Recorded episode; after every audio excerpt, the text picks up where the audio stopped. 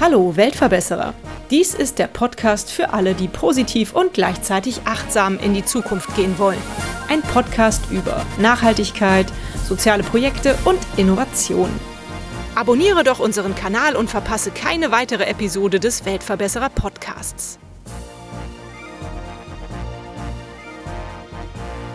Balkonkraftwerke, steckfertige Solaranlagen oder Mini-PV-Anlagen bestehen in der Regel aus einem oder zwei Solarpanels und einem kleinen Wechselrichter.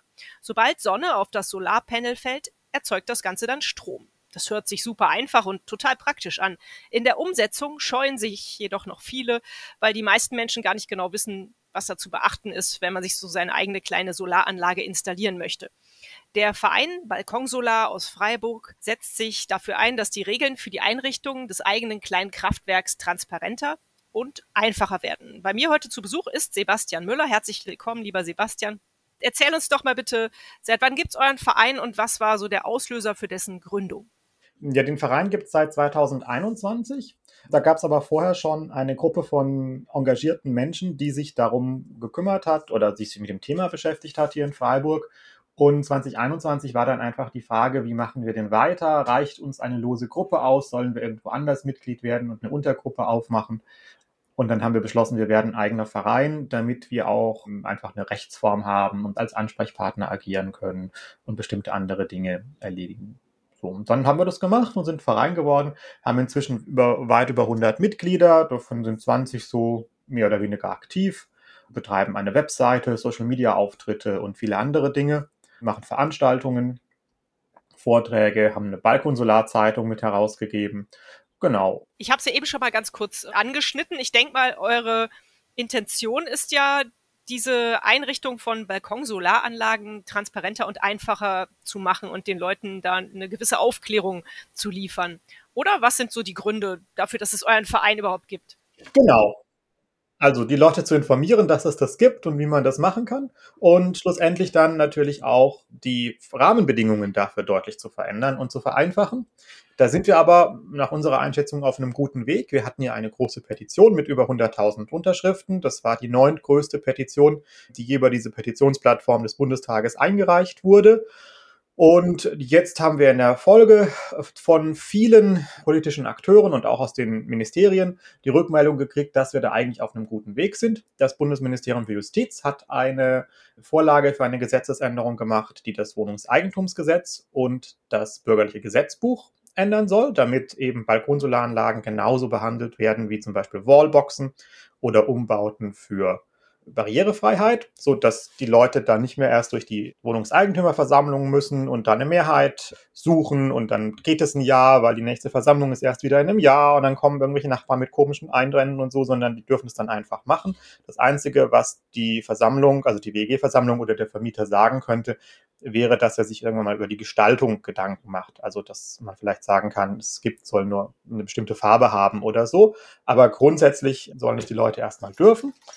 Und das Bundesministerium für Wirtschaft und Klimaschutz hat auch gleichzeitig noch eine Gesetzesvorlage angekündigt im sogenannten Solarpaket, dass ganz viele der energierechtlichen Regelungen, die bisher dem Thema im Weg standen, nicht weil sie da irgendwie dagegen waren oder das verboten hätten, sondern weil sie einfach gar nicht darauf ausgelegt waren, dass es solche Anlagen gibt. Also, dass es Anlagen gibt, die unter eine gewisse Bagatellgrenze fallen, für die man nicht so tun muss, dass das eine große Anlage ist, dass es dafür jetzt nun mal Regelungen gibt. Und wenn diese beiden oder diese drei gesetzlichen Änderungen kämen, was wir hoffen, was im Herbst sein könnte, die sollen jetzt nach der Sommerpause im Bundestag eingebracht werden, dann hoffen wir doch sehr, dass es sich mal deutlich vereinfacht. Weil ganz viele technische Probleme, also zum Beispiel wie bringt man das sicher an und wie ist das mit den Wechselrichtern? Sind die auch so sicher und so weiter? Die haben wir eigentlich gelöst. Das sind jetzt nur noch zum Großteil, ich sage jetzt mal, administrative Fragen oder regulatorische Fragen, die man angehen muss. Mhm. Kommen wir doch mal ein bisschen in die Praxis. Das hört sich danach an, als ob sich die Gesetzesgebung in die richtige Richtung bewegt, ja. dank eurer Petition ja. auch. Wie ist das denn aktuell und Vielleicht kannst du dann ja noch eine kleine äh, Vorschau auch geben, was du hoffst, was sich da ändert. Wenn jetzt zum Beispiel mein Nachbar Egon Meyer von nebenan, der, wir haben hier alle Balkone, wenn der sagt, ich möchte an meinen Balkon gerne eine Solaranlage installieren. Wie geht das vonstatten? Naja, dann, dann würde er ganz praktisch gucken, was hat er denn für einen Balkon? Wie sieht denn das Balkongelände aus? Ist das aus Beton oder sind das einzelne Stangen? Wie kann ich das festmachen? Da gibt es unterschiedliche Befestigungssysteme, unterschiedliche Hakenkonstruktionen. In der Zwischenzeit gibt es auch auf dem Markt Leichtmodule, die man mit Kabelbindern festmachen kann. Da sind die Module etwas teurer, aber dafür spart man sich die Anbringung, die häufig auch nochmal 100 Euro so kostet. Und dann würde er das bestellen, dann käme das zu ihm nach Hause oder wird es irgendwo abholen und dann kann er das eigentlich anbringen. So, das ist die reine Praxis und er kann dann, wenn er eine Außensteckdose hat, das einfach einstecken. Wenn er keine Außensteckdose hat, dann gibt es in der Zwischenzeit auch sogenannte Fensterdurchführungen, sehr flache Kabel, die man ins Fenster reinlegen kann. Am besten natürlich in ein Fenster, was man nicht ständig auf und zu macht, sondern vielleicht eins, was mehr so häufig geschlossen bleibt. Und dann kann er zum Beispiel auch den Wechselrichter innen aufstellen und innen an eine Steckdose rangehen zum Einspeisen. Auch das geht inzwischen sehr gut. So, das wäre sozusagen die praktische Sache. Das Anbringen, da hat man am besten eine zweite Person dabei, wenn das jetzt eine richtige Aufhängung ist und nicht nur Leichtmodule. Das sind aber auch alles so Sachen, die bewegen sich so auf der Schwierigkeit von einem IKEA-Niveau. Die Anbieter haben meistens auch YouTube-Videos und ähm, relativ gute Anleitungen. So, und jetzt ist natürlich so, dürfen tut er das so richtig nicht. Er müsste eigentlich die Zustimmung des Vermieters haben oder er müsste die Zustimmung der Wohnungseigentümergemeinschaft haben. Bei der Wohnungseigentümergemeinschaft kann man das auch über so einen Umlaufbeschluss machen, unterjährig, dass man nicht erst warten muss, dass es da entsprechende Sitzungen gibt und dann Diskussionen und so weiter. Ähm, es kann aber auch sein, dass man, dass das mit dem Umlaufbeschluss gar nicht funktioniert, weil dann doch es Leute gibt, die da Bedenken haben. Und wenn die dann die Bedenken da sind, dann muss man da diskutieren und manchmal schafft man es, die auszuräumen, manchmal schafft man es, die nicht auszuräumen. Das ist leider ein großes Problem im Moment. Und dann wäre der nächste Schritt, also wenn er das hat und darf, im Moment muss er das Ganze anmelden, und zwar zweimal, einmal beim Marktstammdatenregister und einmal beim örtlichen Netzbetreiber. Und da gibt es Netzbetreiber, die sind cool, die sagen, ja, danke schön für die Anmeldung, äh, wir akzeptieren das. Und dann gibt es Netzbetreiber, die sind da etwas kompliziert. Die glauben, dass sie einen Stecker vorschlagen dürfen, einen Stecker vorschreiben dürfen, nämlich einen sogenannten Wieland-Einspeisesteckdose. Das ist nicht so, aber das schreiben sie so auf ihre Formulare drauf und tun damit so und sagen dann, sie akzeptieren die Anmeldung nicht oder sowas, wenn man den nicht hat. Das hat aus unserer Sicht keine Rechtsfolge, weil die Anmeldung ist sozusagen in dem Moment da, wenn ich das Formular zuschicke. Das ist keine Genehmigung des Betriebs, sondern tatsächlich nur man zeigt das sozusagen an, dass man das jetzt hat. Und dann mein Marktstammdatenregister, aber auch das ist relativ ohne große Konsequenzen. Da ist auch, sind auch, ist auch sehr viel Datenmüll drin und sagen wir mal Eintragungen, die gar nicht stimmen können. Deswegen ist man auch mit der Regelung, mit dieser gesetzlichen Neuregelung so weit, dass man jetzt sagt, also die Pflicht soll nur noch sein, es beim Marktstammdatenregister anzumelden. Vielleicht kommen wir irgendwann sogar so weit, dass man diese Regelung komplett wegmacht und dann gar keine Notwendigkeit hat mehr, die Geräte anzumelden. Tatsächlich muss ich auch sagen, 80 Prozent der Leute oder zwischen 60 und 80 Prozent der Leute, gehen wir stark davon aus, melden ihre Geräte gar nicht an. Das sind so das, was man üblicherweise bei Umfragen zu dem Thema rausbekommt, weil eben dieser Anmeldeprozess relativ kompliziert ist und weil in der Vergangenheit teilweise auch Netzbetreiber nach der Anmeldung dann gesagt haben, sie müssen aber kostenpflichtig ihren Zähler in einen Zweirichtungszähler wechseln und dann bei den Leuten nochmal 100, 150 Euro für den Zählerwechsel kassiert haben. Da gibt es aber inzwischen auch Entscheidungen der Spruchkammer bei der Bundesnetzagentur, die sagen, nein, diese Zählerwechselgebühr darf nicht erhoben werden, denn die Kosten für den Zähler sind bereits durch die Gebühr, die man für den Zähler zahlt und die dann für den Zweirichtungszähler etwas höher ist oder für das neue Smart Meter abgedeckt und es darf eben nicht der Netzbetreiber dafür noch mehr Geld verlangen. Aber da gab es Netzbetreiber, die haben das getan und das ist auch relativ, muss ich schon sagen, auch relativ unverschämt eigentlich, weil sie das gewusst haben und man dann auch lange Diskussionen teils hatte mit denen, weil sie natürlich ist so, die Netzbetreiber müssen sowieso alle Zähler, die wir haben, gegen sogenannte intelligente Messeinrichtungen oder Smart Meter austauschen. Hat auch den Hintergrund, dass wir vielleicht in Zukunft alle Stromtarife angeboten bekommen oder angeboten bekommen können, die so im Viertelstundentakt den Preis verändern. So, jetzt kann man sagen, das will man nicht, dann muss man so einen Stromtarif auch nicht buchen, sondern sagen, ich will immer, was mein Strom immer 35 Cent kostet, egal ob ich den nachts, tags, Wochenends oder unter der Woche brauche.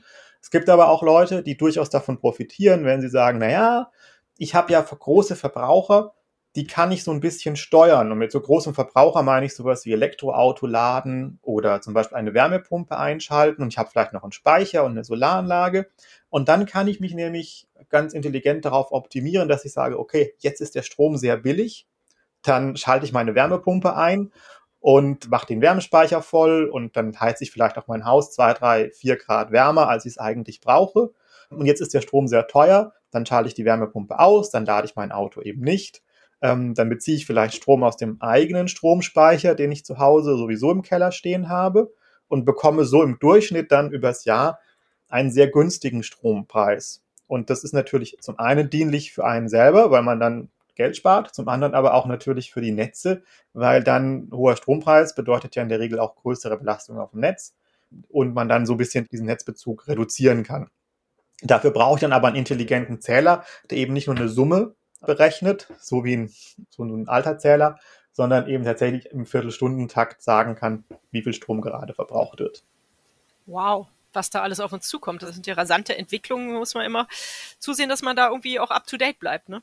Genau. Zu der Einrichtung der Balkonsolaranlage habe ich jetzt aber noch ein paar Fragen. Mm, also als allererstes vielleicht mal, kannst du ungefähr sagen, wie viel sowas aktuell kostet, wenn man sich das einrichtet? Ja, also da sind die Preise sehr unterschiedlich. Es gibt schon so Einsteigerangebote mit Modulen aus China, die gehen für 800 Watt bei 399 Euro los. Und es gibt dann, sagen wir mal, auch welche mit Modulen aus Deutschland, die sind etwas teurer. Die sind dann, also ich habe hier ein Angebot für 800 Euro vor mir liegen. In der Regel gehen da die Halterungen nochmal extra, sodass ich, sagen wir mal, nochmal 100 Euro dazu rechnen würde für eine Halterung. Also würde, käme man auf so einen Preis von 400, 400 Euro vielleicht, wenn ich das sehr günstig mache. Wenn ich sage, hier, ich will deutsche Module, weil die sind besonders hochwertig und die sehen vielleicht auch ein bisschen besser aus und ich möchte die deutsche Solarindustrie fördern, dann zahle ich natürlich etwas mehr, als wenn ich sage, nee, ich nehme halt das, das günstigste, was es zurzeit auf dem Markt gibt, aus das, was China kommt. Mhm. Wie sieht das denn aus? Kriegt man da irgendwelche Fördermittel oder ist das auch vielleicht von Kommune zu Kommune unterschiedlich? Das ist total sehr unterschiedlich. Also wenn Sie in Berlin, in Mecklenburg-Vorpommern oder in Sachsen wohnen, dann kriegen Sie Fördermittel vom Land. Ich glaube sogar in Schleswig-Holstein inzwischen auch in bestimmten Kommunen, zum Beispiel Freiburg, Heidelberg, aber auch so kleineren Dörfern hier im um Dörfern, kleineren Städten, Denzlingen oder so hier im Umland. Da gibt's auch Geld. Da lohnt sich auf jeden Fall die Recherche, um zu gucken. Es ist aber so, es lohnt sich auf jeden Fall, das zu machen. Also wenn Sie natürlich Fördermittel bekommen, 200 Euro oder in Berlin sogar 500, dann lohnt es sich richtig dicke, weil so billigen Strom kriegen Sie nie. Aber selbst wenn Sie kein Fördermittel haben, es lohnt sich auf jeden Fall, weil selbst wenn jetzt die Strompreise wieder sinken, aktuell sind ja so die Angebote ab September, die günstigen bei 35 Cent die Kilowattstunde. Selbst dann kann man sagen, Amortisierung ist so fünf bis sieben Jahre, je nachdem, wie viel Strom sie verbrauchen, wie viel Sonne sie haben, ja, ob sie zu Hause sind, wenn die Sonne scheint oder nicht. Das sind so Faktoren, die es begünstigen. Und Sie können natürlich auch immer noch selber überlegen, ob man zum Beispiel den Verbrauch in eine Zeit legen kann, wo man sehr viel Strom verbraucht oder eher in eine Zeit liegt, wo man sagt, naja, da, äh, also wenn man so ein bisschen steuern kann, es gibt ja in der Zwischenzeit zum Beispiel schaltbare Steckdosen oder einfach Zeitschaltuhren, die da machbar sind oder man kann vielleicht auch eine Geschirrspüler, einen Geschirrspüler programmieren, dass er zu einer bestimmten Zeit losgeht. Da muss man sich halt ein bisschen was überlegen oder da kann man sich ein bisschen was überlegen. Aber selbst wenn man das nicht tut, in der Regel kann man so zwischen 10 und 25 Prozent des eigenen Strombedarfs äh, damit abdecken. Hat auch immer damit zu tun, viele Leute, die da zunächst einsteigen oder die jetzt eingestiegen sind, das sind so die Öko-Menschen, die haben schon einen sehr niedrigen Stromverbrauch, weil sie darauf geachtet haben. Und jetzt kommen, glaube ich, so ein bisschen die Leute dran, die einen etwas höheren Stromverbrauch haben, da lohnt es sich ein bisschen schneller. Also eine, eine Zielgruppe, die gerade sehr abfährt, sind die Gamer. Deswegen äh, gibt es auch immer viele Artikel in so Zeitschriften wie PC Games oder so, weil die natürlich, wenn ich so einen Gaming-PC brauche, betreibe, der sehr viel Rendering machen muss mit großen Grafikkarten, dann habe ich schon auch höheren Stromverbrauch als im Gegensatz, wenn jetzt mein Hobby zum Beispiel Wandern wäre. Bin ich ja gar nicht zu Hause und kann da gar keinen Strom verbrauchen. Ja, ja logisch, klar. Ja, cool, aber ist ja ein guter Tipp. Also für die Gaming-Community ja. auf jeden Fall Balkonsolar. Was mich auch noch interessieren würde, der Versicherungsschutz, kommt das mit in die Hausratsversicherung? Muss man da eine extra Versicherung abschließen? Ist es überhaupt nötig? Wie sieht das aus bei so einer Balkonsolaranlage? Tatsächlich ist es so, in der Regel sind die inzwischen alle von den üblichen Hausratversicherungen abgedeckt. Mhm. Da kann man aber einfach schauen, dass man der Versicherung, wenn man sich das kauft, nochmal eine kurze Mail schreibt und sagt, ich habe jetzt ein Balkonsolargerät, das habe ich angebracht, ist das vom Versicherungsschutz umfasst oder nicht. Und ich glaube, eine Sache, die auch noch viele Leute, die vielleicht sich auch natürlich nicht so ganz mit der Technik auskennen, beunruhigt, ist ja immer, dass man sagt, es besteht eine Brandgefahr, wenn man so eine Anlage betreibt. Wie schätzt du das ein und ist das eine berechtigte Angst, die man da haben kann? Ja, grundsätzlich besteht immer eine Brandgefahr, wenn Sie elektrische Anlagen betreiben. So, wenn Sie einen Toaster betreiben oder einen, einen Wasserkocher, dann besteht sogar sehr hohe Brandgefahr. Da sagen auch in der Regel die Berufsgenossenschaften, die Sie beraten, den Wasserkocher immer ausstecken nach dem Betrieb. Betreiben Sie den am besten immer auf einer Fliese, damit, wenn er brennt, dann die Fliese so ein bisschen isoliert. Äh, es sind aber aktuell keine Brände bekannt, bei denen man sagen kann, die sind durch die Verwendung von Balkonsolargeräten entstanden. Es gibt irgendwie zwei Zeitungsmeldungen, wo es gebrannt hat und ein Balkonsolargerät zugegen war. Also, die sind aber nicht so, dass man sagen kann, das hat jetzt das Balkonsolargerät verursacht, sondern das war halt einfach nur da. Und deswegen gehe ich davon aus, diese, diese Brandgefahr-Diskussion ist, solange sie innerhalb der äh, dieser 800 Watt bleiben, die man als Obergrenze äh, in Deutschland so hat und wo man davon ausgeht, diese 800 Watt, das ist so das, was eine durchschnittliche deutsche Installation vertragen kann, dann besteht eigentlich keinerlei, keine Brandgefahr bei einer normalen Hausinstallation, selbst wenn die Hausinstallation schon älter ist. Was man natürlich auch sagen muss, wenn Sie in einem Haus wohnen und das hatten wir jetzt auch schon mal, äh, wo flapsig dann die Kollegin anrief und sagte, Sebastian, da klebt ein Hakenkreuz auf dem Zähler. Und dann gesagt hat, hä, Hakenkreuz auf dem Zähler? Ach, da haben wir, es war so eine Verlosungsaktion. Haben wir das jetzt irgendwie so einem üblen Rechtsradikalen verlost? Und meinte, nein, die Hausinstallation, die ist von 1938, die muss man komplett ins. Dann ist, glaube ich, die Sache, dann sollten Sie, glaube ich, mal Ihre ja 80 Jahre alte Hausinstallation erneuern lassen, weil man einfach in der Zwischenzeit, auch wenn sie vielleicht aus den 60er Jahren ist oder aus den 70er Jahren, das Plastik, das Gummi um die Leitungen wird irgendwann alt. Man hat damals nicht so, noch nicht die Standards gehabt wie heute. Und da muss man einfach gucken, dass das Ganze in einem einigermaßen aktuellen Zustand ist. Man braucht auch heute mehr Strom im Haushalt, weil man hat Geschirrspüler und Waschmaschinen und Gaming-PCs oder vielleicht ein Aquarium oder Föhn und so. Und unsere, unsere Bedürfnisse haben sich da einfach verändert. Vielleicht sogar ein Elektroauto, dann brauche ich sowieso eine, eine Wallbox und die sollte dann, die muss ja eh extra angeschlossen sein. Aber genau das muss man eben dann sich überlegen und nicht sagen, das Balkonsolargerät ist jetzt das, was hier, das brennt und ist alles ganz schlimm und so, sondern tatsächlich, was eher ein Problem ist, sage ich jetzt mal, dass man einfach mal guckt, ist denn meine ähm, elektrische Installation noch in Ordnung, ja. Mhm. Alles klar. Nun gibt es ja auch genug Leute, die haben gar keinen Balkon. Ja. Aber sie haben vielleicht eine Garage oder sie haben einen Schrebergarten. Ja. Ist das eine Option, auch dort solche Solaranlagen zu installieren? Also Garage, Vordach, Vorgarten, alles das, wo ich am Haus dran bin und eine Außensteckdose in der Nähe habe, kann ich das immer wunderbar machen. Ich kann mir auch überlegen, führe ich es durch diese Fensterdurchführungen hinein. Der Schrebergarten ist tatsächlich gar nicht so unproblematisch. Das kommt drauf an. Zum einen gibt es Schrebergärten, die haben gar keinen eigenen Strom. So, keinen Stromanschluss. Dann gibt es Schrebergärten, die haben einen Stromanschluss, haben aber quasi so einen Gemeinschaftszähler und dann hat sozusagen jeder eine Steckdose und am Ende vom Jahr wird gezählt, wie viel Strom wurde insgesamt verbraucht und äh, dann teilt man das durch alle und dann zahlen das irgendwie alle. Oder es gibt Schrebergärten, die haben sozusagen einen Anschluss und dann hat jeder so einen eigenen kleinen Unterzähler. Oder es hat tatsächlich jeder einen eigenen Stromanschluss und bezahlt tatsächlich auch Zählergebühr. Wahrscheinlich will man das, hat man das aber aus dem Grund bei vielen Schrebergärten nicht gemacht, weil dann zahle ich ja immer Zählergebühr. So, habe ich jetzt den eigenen Stromanschluss mit eigener Zählergebühr, dann kann ich 800 Watt auf den Schrebergarten drauf machen. Ist natürlich die Frage, ob sich das tatsächlich lohnt, weil im Schrebergarten habe ich wahrscheinlich deutlich weniger elektrische Geräte und Dauerverbraucher als bei mir in der Wohnung. Wenn ich jetzt aber im Bereich ein Hauptzähler, Unterzähler oder ein Hauptzähler und es wird einfach aufgeteilt, dann darf ich theoretisch nur 800 Watt anbringen so als Stecker-Solargerät. Ne? Weil, weil ich bin ja, ist ja quasi eine Hausinstallation. So. Das ist natürlich nicht so geschickt. Da würde sich aber insgesamt die Diskussion lohnen, ob man nicht in so einer Schrebergartenkolonie zum Beispiel überlegt, dass man auf, die haben ja häufig so eine zentrale, eine zentrale Hütte, wo es dann äh, die, die Gurken, das Gurkengasthaus gibt oder so ähnlich. Ähm, oder so, ob man nicht da ähm, aufs Dach oder äh, für so einen überdachten Carport oder auf eine Freifläche davor eine Solaranlage macht, die vielleicht den Verbrauch der Schrebergärten insgesamt abdeckt und langfristig als Gartenkolonie deutlich günstiger fährt, weil die Leute sind ja im Garten in der Regel, wenn die Sonne scheint und dann ist wahrscheinlich auch der Stromverbrauch da. Deswegen sollte man das halt angucken, muss man halt vielleicht auch schauen, dass man das so strukturiert, diese Installation, dass man da relativ viel selber machen kann. Oder vielleicht auch, ich sage jetzt mal, dass man da entsprechend einen Elektriker hat, der dann nicht davon ausgeht, dass sich jetzt man jetzt gleich die ganze Elektroinstallation der Schrebergartenkolonie komplett überprüfen muss und neu ausrichten und so weiter, weil das dann vielleicht auch sehr, sehr teuer wird.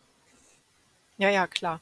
Und ähm, wie ist das, wenn ich jetzt ein Häuslebesitzer ja. bin und habe vielleicht schon eine Solaranlage auf dem Dach. Lohnt es sich auch dann noch eine Balkonsolaranlage dazuzunehmen? Da ist tatsächlich die Frage, ob sich das lohnt, weil ich in der Regel, äh, wenn das eine Anlage ist, die meinen Eigenverbrauch abdecken soll, ja schon sehr viel Solarstrom habe. Jetzt würde ich immer sagen, mehr Solar ist immer gut. Und wenn ich ein Balkonsolargerät habe und ich habe vielleicht einen kleinen Balkon und ich hänge die senkrecht hin, dann ergänzt die möglicherweise sehr gut die Erzeugung vom Dach, weil das Dach ist ja so ein bisschen schräg und das andere wäre senkrecht. Das heißt, es sind zu anderen Zeiten, haben die so ihre Maximalleistung. Da muss man gucken, wie man bei der Anmeldung verfährt. Spätestens mit der Änderung des im Solarpaket kommen da auch Vereinfachungen, so dass man sagen kann, diese Anlage, dieses Steckersolargerät, die ist nicht schädlich für die Einspeisevergütung, die man bekommt. Grundsätzlich, ob sich das lohnt, weiß ich nicht. Man kann es aber auf jeden Fall gut machen habe ich sowieso gar keine Überschusseinspeisung, sprich der Strom wird erstmal bei mir verbraucht und geht dann ins Netz, sondern ich habe eine reine Einspeiseanlage auf dem Dach, was viele Leute haben, die vor 20, 15 Jahren das noch hingemacht haben, weil das damals die wirtschaftlich sinnvollere Variante war. Dann ist überhaupt kein Problem, weil dann sind es ja zwei getrennte Anlagen und ich kann auf jeden Fall 800 Watt ohne Probleme hinhängen. Der würde sich sogar in der Zwischenzeit möglicherweise äh, die Überlegung lohnen, ob, wenn dann diese Einspeiseanlage rausfällt aus der Förderung, was gar nicht so selten ist, weil das hat man häufig zu Beginn des, des Erneuerbare Energiengesetz gemacht, ob ich dann zum Beispiel diese Module runternehme und einen neuen Wechselrichter nehme und dann mehr Module aufs Dach mache und dann deutlich mehr Strom erzeuge und die so einrichtet, dass es erstmal Überschusseinspeisung ist. Und dann habe ich alte Solarmodule und dann könnte ich zum Beispiel mit meinen Nachbarn so ein Upcycling machen oder ich hänge die alten Solarmodule nochmal an meinen Balkon außen ans Haus oder ich mache das so wie der Geschäftsführer vom ISE. Da habe ich neulich ein Foto gesehen, der hat sich einfach einen Solarzaun gebaut aus den alten Modulen. Auch nicht schlecht.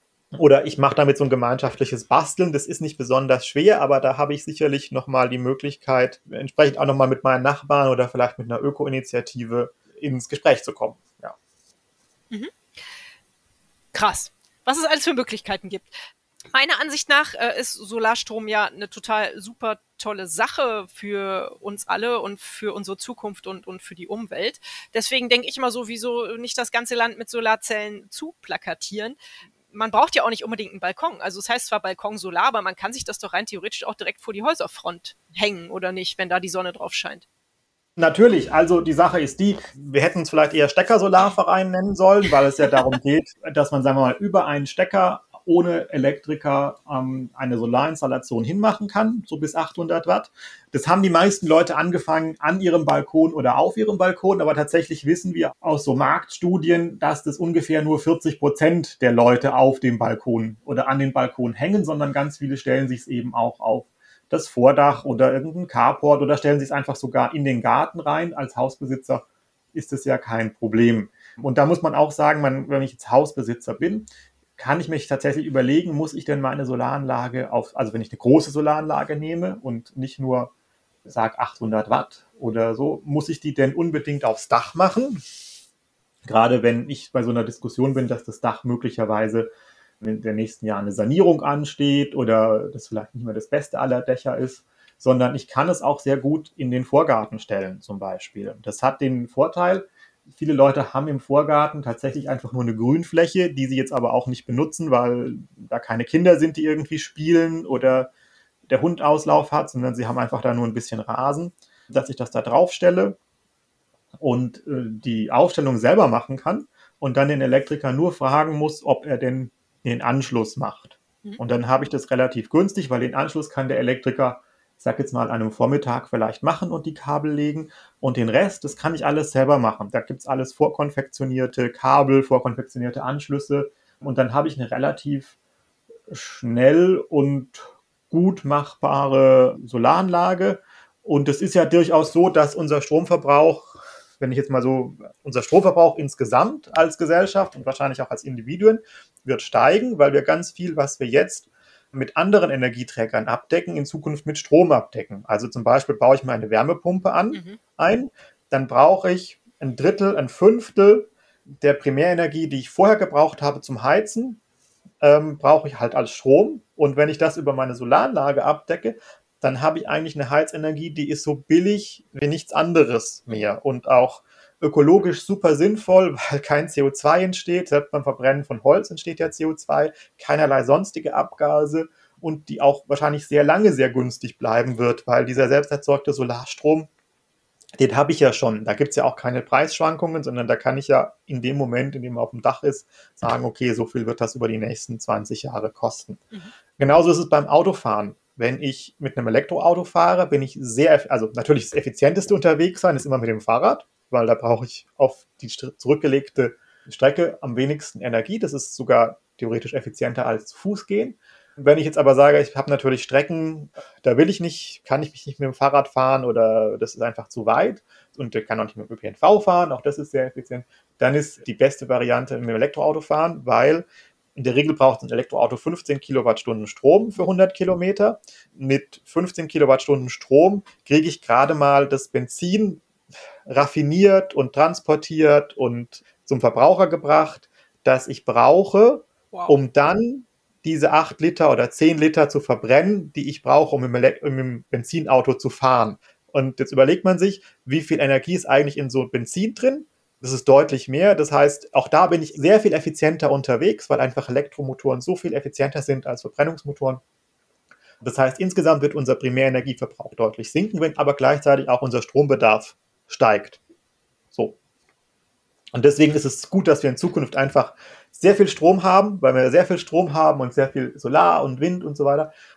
Dann können wir uns auch ganz spannende Dinge überlegen, die heute einfach preislich nicht gehen. Also zum Beispiel diese ganzen Wasserstoffsachen, mhm. auch wenn ich sie sehr kritisch sehe, die werden dann nur dann funktionieren, wenn wir zu Zeiten sehr billigen Strom im Netz haben, damit man die Elektrolyseure vielleicht sogar ohne große Betriebskosten laufen lassen kann. Mhm.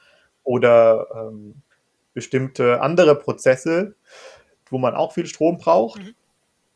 Auch die brauchen einfach viel billigen Strom und den werden wir in Zukunft auch zu Zeiten im Netz haben. Mhm.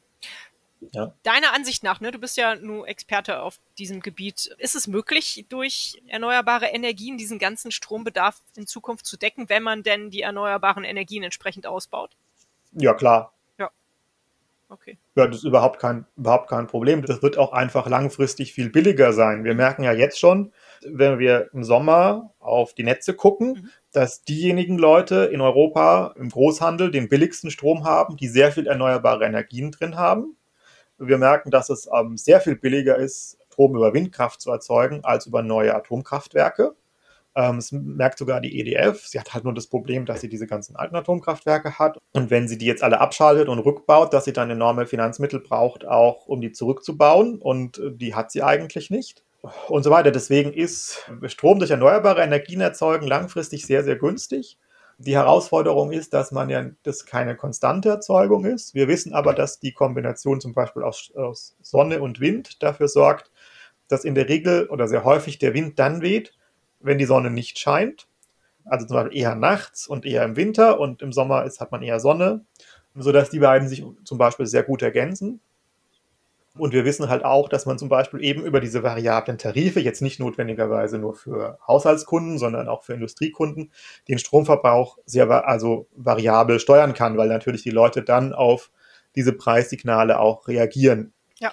Und dann muss man sich halt auch überlegen, ob vielleicht ein bestehendes Geschäftsmodell so gut funktioniert, ob nicht zum Beispiel jemand sagt, ich habe eine Bäckerei und ich habe eine Solaranlage und ich habe sowieso Probleme, Mitarbeiter zu finden, die um drei nachts anfangen, um Brot zu backen. Also sage ich halt, ich backe von 8 bis um 12 oder von 8 bis um, um 3. Und es ist sowieso so, dass die wenigsten Leute morgens um 7 in die Bäckerei kommen, um frisches Brot zu kaufen und das dann nach Hause bringen und dann frühstücken und dann zur Arbeit gehen. Das ist ja mehr eine Geschichte für, ich sag jetzt mal, das macht man vielleicht am Samstag oder am Sonntag, sondern eher kaufen die Leute ja nachmittags ihr Brot ein und wenn ich gutes Brot habe, dann ist das ja auch ein, zwei, drei Tage noch sehr schön essbar. Und so habe ich zum einen, kann ich backen mit sehr günstigem Strom, habe einen Wettbewerbsvorteil gegenüber den anderen, die das nicht tun. Und kann auf der anderen Seite, habe ich vielleicht auch einen Wettbewerbsvorteil beim Personal, weil die sagen ja, anstelle nachts arbeite ich einfach über tagsüber, so wie alle anderen auch und kann das mit meinem Sozialleben besser verbinden. Ja, das stimmt, auf jeden ja. Fall. Super Idee. Ja. Da müssen wir nur alle in Zukunft einfach ein bisschen flexibler denken. Ne? Das, äh, genau. Daran scheitert es vielleicht häufig. Ja. Wie sieht es denn aus? Was ist so für euch als Verein euer großes Ziel, auf das ihr hinarbeitet? Zum einen ist das große Ziel, dass wir gucken, dass tatsächlich die Leute die Möglichkeit haben, Stecker-Solargeräte an ihre Balkone anzubringen. Mhm. Das nächste große Ziel wird tatsächlich aber auch sein, zu gucken, dass man dass äh, große Vermieter von sich aus ganze, ganze Wohnungen oder ganze Wohnblocks ausstatten. Zum einen, weil sie sich, wenn erstmal die Pflicht oder diese nicht die Pflicht, aber das Recht der Mieter kommt, das zu haben, mhm. dann werden sie sehr viele Anfragen dazu bekommen. Und dann müssen sie sich überlegen, ist es überhaupt Sinn, sinnig, dass ich alle diese Anfragen einzeln abarbeite, da immer jemand rausgeht, der guckt irgendwie, ist das richtig angebracht, ist das ein Modell, das wir haben, und so weiter, sondern ist vielleicht tendenziell sinnvoller bei einer großen Siedlung oder bei äh, Häusern, die alle gleich sind, so, so, so Zeilenbauten aus den 50er, 60er, 70er Jahren, die auch alle den gleichen Balkon haben, einfach hinzugehen und zu sagen, ich kaufe palettenweise Wechselrichter und Module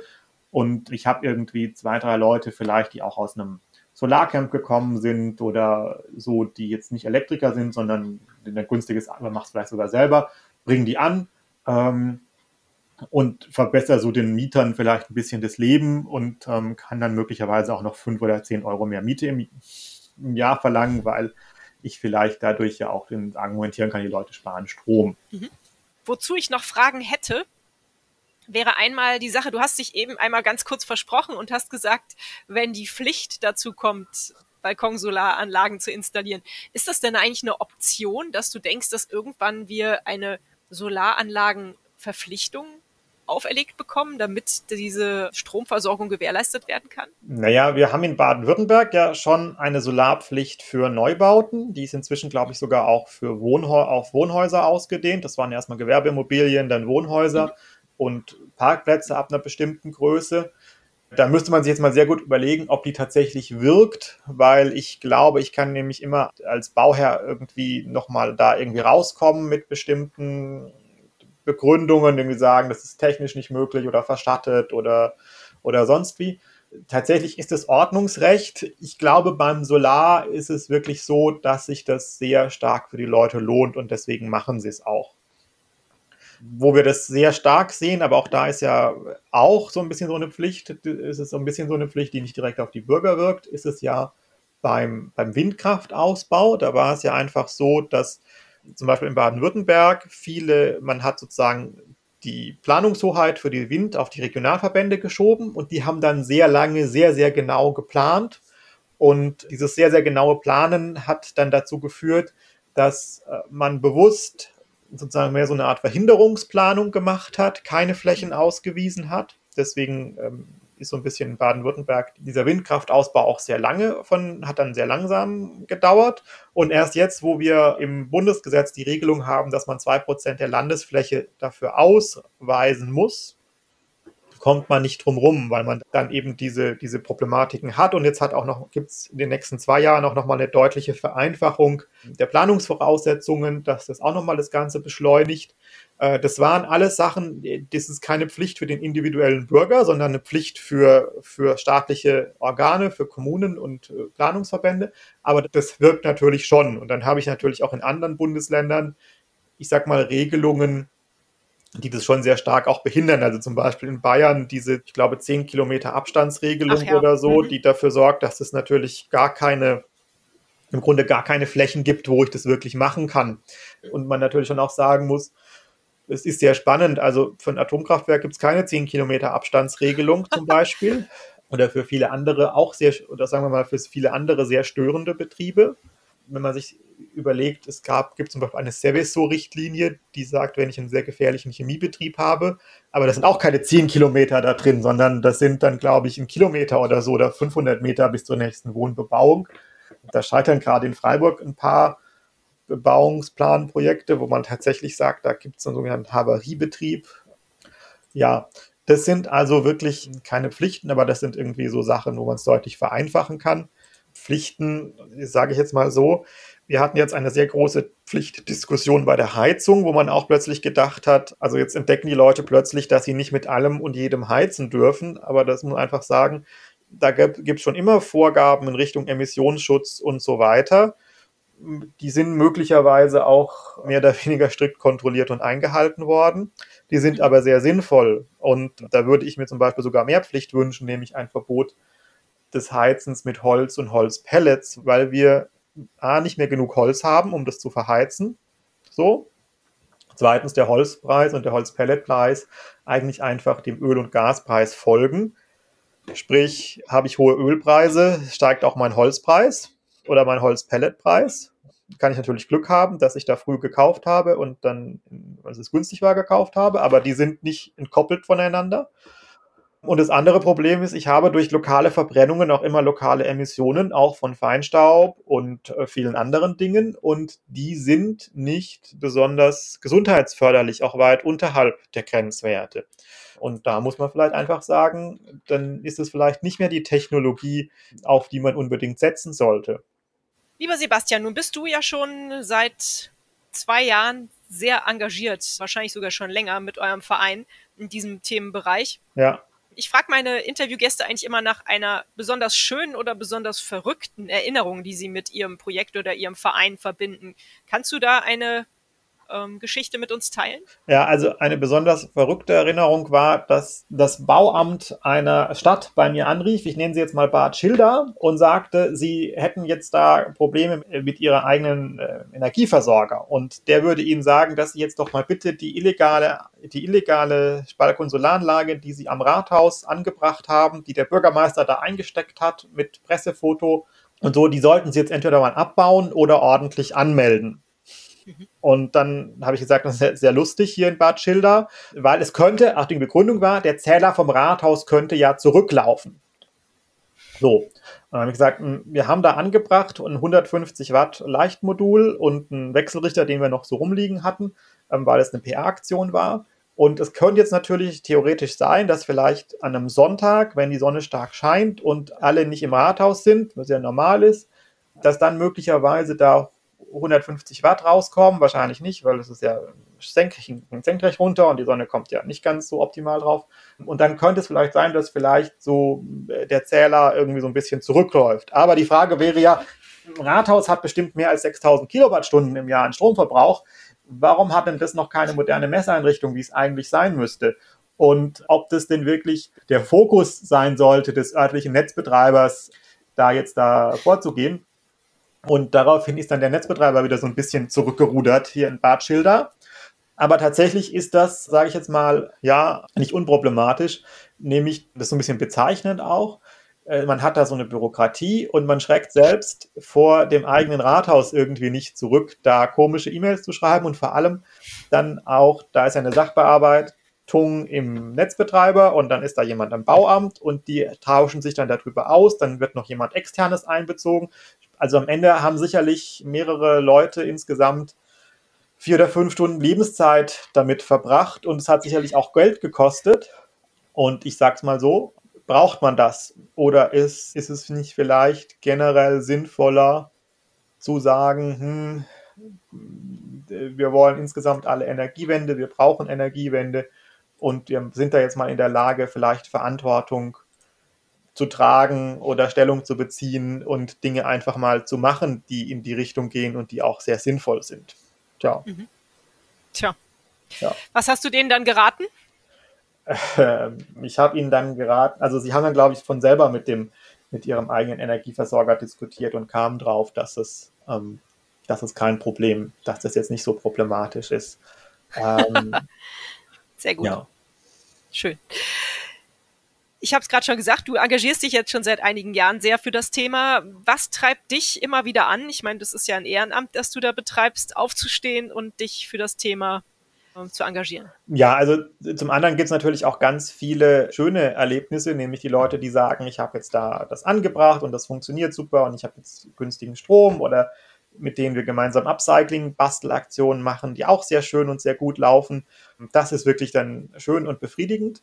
Und das hilft dann auch, sagen wir mal, diese etwas, diesen Kampf mit der Bürokratie voranzubringen. Und wir bekommen auch, muss man auch sagen, ähm, doch auch viel Zuspruch auch von Seiten der Politik. Es gibt in Richtung Grüne und SPD äh, sehr viele Politiker, die diese Veränderungen haben möchten. Dann macht das natürlich auch Spaß, wenn man da so positive Rückmeldungen bekommt. Ja. Auf jeden Fall. Was kann man denn tun, wenn man von eurem Tun und eurem Ziel überzeugt ist und euch gerne helfen möchte, dass das weiterläuft und dass das Ziel erreicht wird? Also zunächst mal kann man einfach im Verein Mitglied werden. Das kostet im mhm. Moment äh, nichts. Man kann äh, zum Beispiel bei sich in der Nachbarschaft oder so, könnte man zum Beispiel, wir haben so eine Balkonsolarzeitung. Ich hoffe, dass wir da auch dann, sobald die ganzen Vereinfachungen kommen, auch wieder ganz viel haben. Die könnte man zum Beispiel einfach mal in die Briefkästen der Nachbarschaft einwerfen. Man kann uns einladen auf Vorträge, auch online. Man kann auch an den Verein Geld spenden. Dann hat man sozusagen auch eine, eine schöne Sache gemacht. Das verwenden wir dann immer wieder für unsere Arbeit. Man kann natürlich auch einfach mal jetzt aktuell, wenn es darum geht, dass man diese gesetzlichen Änderungen erreichen möchte, vielleicht mal beim Golf oder im Spielcasino mit dem örtlichen FDP-Bundestagsabgeordneten sprechen und da sagen, hier, es gibt da diese guten Änderungen und die würde man auch, die findet man auch gut. Ich vermute mal, beim Golf oder Spielcasino trifft man, ich weiß nicht, wo man sonst FDP-Abgeordnete trifft. ähm, ja, auf Sylt vielleicht, wer weiß. Sylt, ja, genau. Sylt, bestimmt, ja. ja, aber Spaß beiseite. Schickt mir doch bitte gerne mal so einen äh, Stapel von eurer Vereinszeitung zu. Ich hätte hier schon ein paar Briefkästen, wo ich die gerne reinschmeißen würde. Muss ich gucken, ob ich noch welche habe. Dann bist du nämlich jetzt Oder von der nächsten Ausgabe. Ich würde mich sehr freuen. Ich gucke, dass ich, dass ich da welche bekomme, dass du welche bekommst, ja. Siehst du euch denn als Weltverbesserer mit eurer Mission? ja, ob das jetzt direkt Weltverbesserung macht, es macht, glaube ich, schon das Leben und die Stromversorgung von vielen Leuten besser. Und Deutschland ist da auch als Markt relativ führend.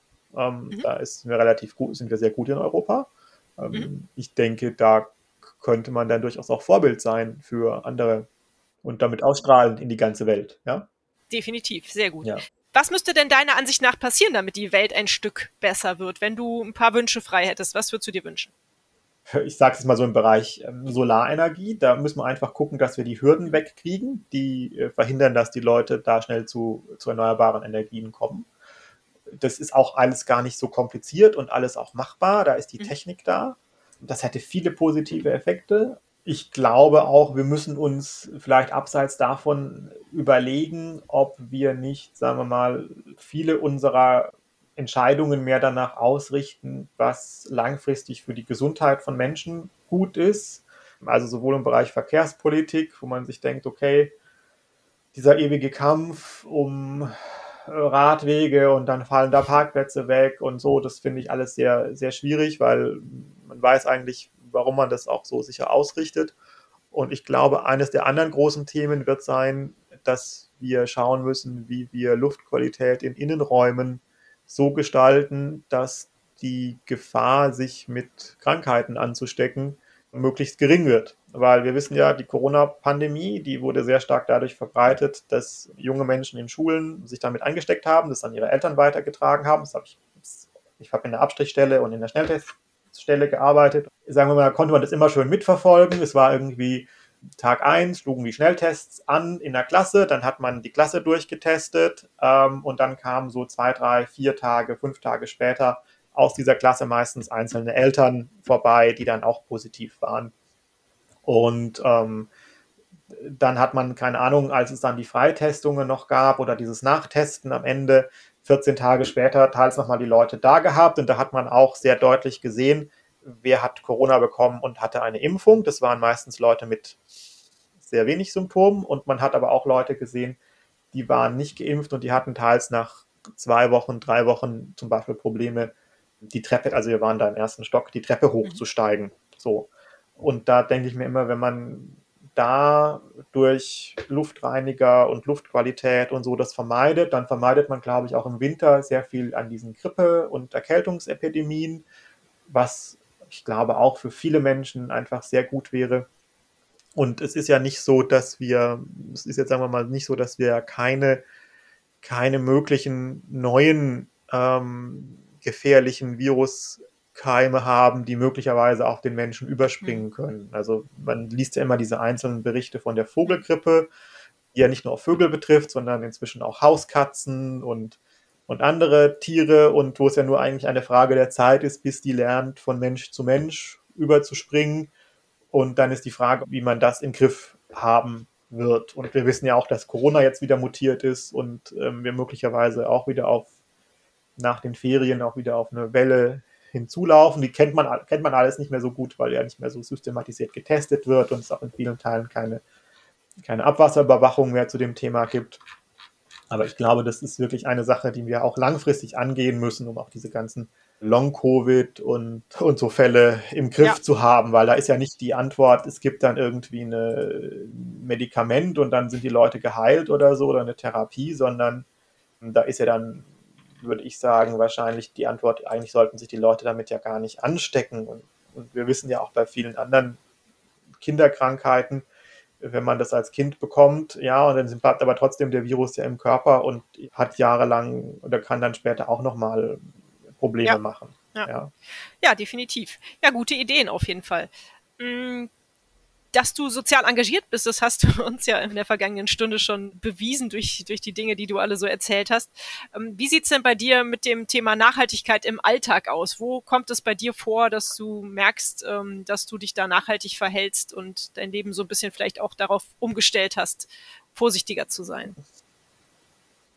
Ja, jetzt weiß ich gar nicht, ob ich da so super der nachhaltige, ähm, der super Nachhaltigkeits Mensch im Alltagsleben bin. Ich sage mal, naja, ich fahre halt Fahrrad und ich fahre auch, ähm, habe auch ein Elektroauto und längere Reisen mache ich gerne mit der Bahn. Man muss sich aber halt auch überlegen, man hat ja als Einzelperson nur eine bestimmte Handlungsmacht, mhm. ja. Und wenn ich dann durch Beruf oder durch Gesellschaft oder durch die Umstände dazu gezwungen bin, eigentlich nach, nicht nachhaltig zu leben, also zum Beispiel, wenn man sagt, die einzige Möglichkeit, an meinen Urlaubsort zu kommen, ist eigentlich zu fliegen, weil es gibt gar keinen, es gibt gar keine Nachtzugverbindung. Ich glaube, viele Leute würden das ja machen, weil es, weil es einfacher ist, aber oder es, es scheitert schon daran, dass man gar nicht in der Lage ist, einfach ein Zugticket zu kaufen von Freiburg nach Barcelona. Ist das wirklich schwierig oder was? Also es ist so, Zugtickets kann man gut kaufen zwischen äh, Deutschland, Österreich, Schweiz, Italien. Da sind diese Systeme einigermaßen gut. Man kann auch noch gescheit kaufen, so in Richtung, ich sage jetzt mal, bis man nach, bis nach Schweden oder in, nach Frankreich, Belgien und die Niederlande. Das geht auch noch. Zum Teil geht auch noch Polen gut. Und dann ist aber das Problem, dann musste ich ja so, bräuchte ich ja quasi ein Ticket dass, wenn ich jetzt in Freiburg losfahre, dann fahre ich nach Paris und würde in Paris umsteigen in den Zug nach Barcelona. Zum einen ist die Verbindung nach Barcelona schlecht, weil auf dieser Hochgeschwindigkeitsstrecke nur zwei oder drei Züge am Tag fahren. Okay. Warum auch immer. Also es gibt eine Hochgeschwindigkeitsstrecke, die wird aber im Grunde nicht benutzt. Und ich sage jetzt mal, Freiburg, Barcelona ist jetzt ja nicht, sind jetzt beides Industrieländer in der EU und so, ja. Und das ist tatsächlich ein Problem. Ja, okay, das ist dann ja vielleicht auch noch eine Idee zur Weltverbesserung, äh, bessere internationale äh, Zugverbindungen. Bitte. Ja, äh, ja, also, nee, ich sage einfach nur, ne, jetzt gar nicht unbedingt große Weltverbesserung. Es ist eher so ein, so ein Problem, das ja administrativ gelöst werden mhm. müsste innerhalb mhm. EU und so, ne, dass man da die Tickets kaufen kann. Ein Flug, einen Flug kann ich sofort kaufen, ja. ja? Das stimmt. Das ist allerdings erbärmlich. Das ist vollkommen richtig. Äh, ja, danke, dass ja. du uns auch auf diesen Missstand aufmerksam gemacht hast, Sebastian. Finde ich cool. Meine allerletzte ja. Frage ist immer die nach einem Buchtipp. Magst du mir die noch beantworten? Hast okay. du einen Buchtipp für die Hörerinnen auf Lager? Die Bücher sind erhältlich bei booklooker.de, dem Marktplatz für Bücher. Ja, haha, da kann ich natürlich das eigene Buch empfehlen, nämlich wir haben ein Buch über Balkonsolar geschrieben und zwar findet sich das Buchhandel oder auch auf unserer Webseite zur direkten Bestellung beim Autor, sowohl als PDF als auch gedruckt und das heißt äh, Balkon-Photovoltaikanlagen, Solarstrom selbst erzeugen für Hausbesitzer und Mieterinnen, erschienen im Öko-Buchverlag von Rolf Bieringer und Sebastian Müller, kostet 18 Euro. Super. Und dazu würde ich raten, weil wenn Sie das gelesen haben, dann wissen Sie alles. Und äh, dann hoffen wir, da gibt es vielleicht, wenn wir dann die ganzen gesetzlichen Änderungen durchhaben, auch noch eine zweite Auflage mit der neuen Rechtslage. Ja, das äh, würde ich mir doch wünschen, dass ihr das dann damit einfügt. Super, vielen lieben Dank. Genau. Äh, ein guter Buchtipp zum Schluss unseres Gespräches. Ich danke dir ganz herzlich, dass du dir die Zeit genommen hast für dieses lange Interview und uns aufgeklärt hast über die Stecker-Solaranlagen sozusagen ich fand das total interessant. Ich habe auch selber noch viel dazugelernt. Danke, dass es euch gibt und dass ihr so engagiert seid. Und auf Wiederhören. Danke. Genau, auf Wiederhören. Tschüss. Tschüss. Und euch vielen Dank fürs Zuhören. Wie immer findet ihr natürlich alle Informationen und Links zu diesem Projekt in den Show Notes. Hat es euch gefallen? Fühlt ihr euch inspiriert? Bewegt? Habt ihr Verbesserungsvorschläge für mich? Dann schreibt mir gerne. Auch die E-Mail-Adresse findet ihr in den Show Notes. Abonniert doch den Weltverbesserer Podcast, dann verpasst ihr keine Episode mehr. Teilt, liked und kommentiert diese Folge des Weltverbesserer Podcasts. Ich würde mich sehr freuen. Vielen Dank dafür und bis bald. Eure Birte.